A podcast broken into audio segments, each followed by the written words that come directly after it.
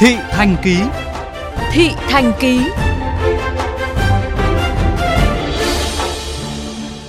Liên tiếp những ngày qua, Hà Nội và các tỉnh miền Bắc trải qua đợt rét đậm rét hại với nhiều thời điểm nền nhiệt độ xuống dưới 10 độ C.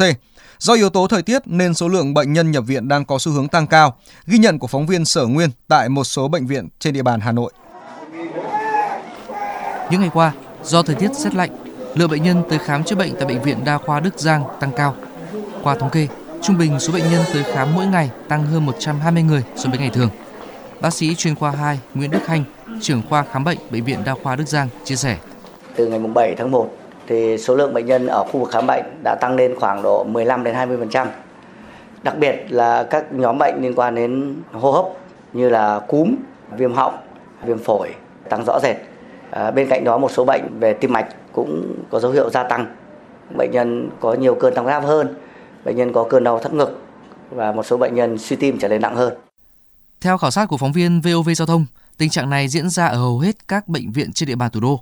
Điển hình, tại bệnh viện Nhi Trung ương, số bệnh nhân nội trú ở hầu hết các trung tâm như trung tâm hô hấp, trung tâm bệnh nhiệt đới, trung tâm tim mạch đều sấp xỉ 100% số giường thực kê, với tổng số bệnh nhi đến khám đạt hơn 1.400 trường hợp.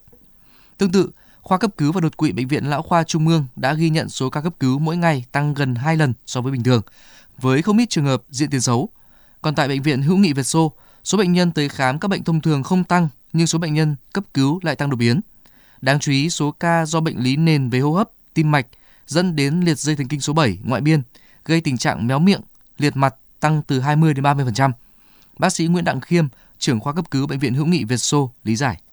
Có thể là do cơ chế điều nhiệt suy yếu ở người già hoặc chưa hoàn chỉnh ở trẻ em.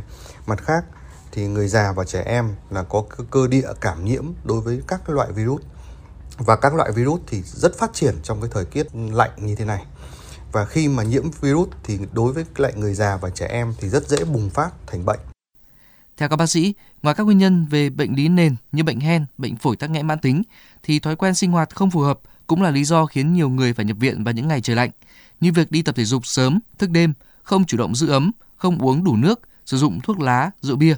Bác sĩ Nguyễn Đặng Khiêm đề nghị người dân cần điều chỉnh thói quen hàng ngày của bản thân và gia đình một cách phù hợp để đảm bảo sức khỏe.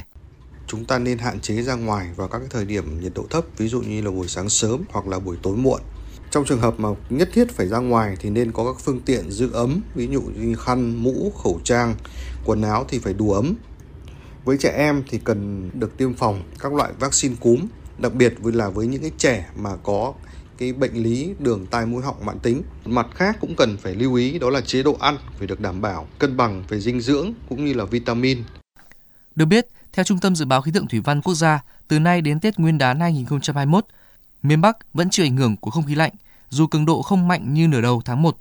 Vì vậy, để phòng bệnh trong thời tiết giá rét, các gia đình cần hết sức lưu ý trong sinh hoạt hàng ngày. Trường hợp người dân có biểu hiện bất thường, cần nhanh chóng liên hệ với cơ sở y tế gần nhất để có hướng xử trí kịp thời.